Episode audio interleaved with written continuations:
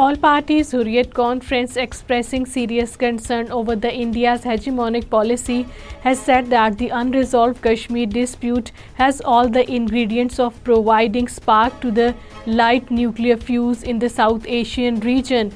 According to Kashmir Media Service APHC spokesman, in a statement issued in Srinagar, cautioned the world, particularly the UN, that ignoring the simmering situation in occupied Kashmir can prove as lethal and catastrophic.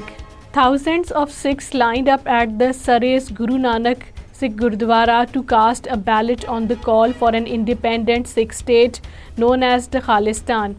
According to Kashmir Media Service, Jatinder Singh Grewal, Director of International Policy at 6 for Justice, in a statement said, "There is a positive view of Khalistan and they want their own country.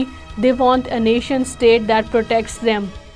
Senior Congress leader Tariq Hamid Karra has called out all the regional political parties to foil Bharatiya Janata Party's communal and polarizing agenda with unity for the sake of political future of the Kashmiri generations.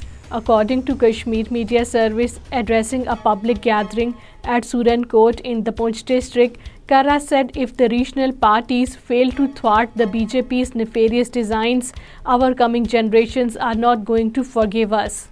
Political experts and analysts have said that human rights violations have witnessed a massive increase in occupied Kashmir since Modi-led Hindutva Indian government revoked Article 370 in August 2019.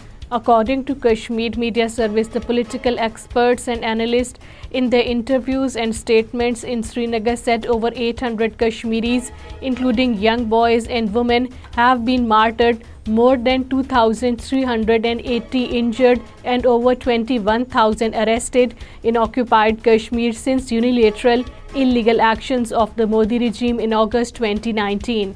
A man from India's Uttar Pradesh state was killed after being shot by the unknown gunman in Pulwama district on Monday.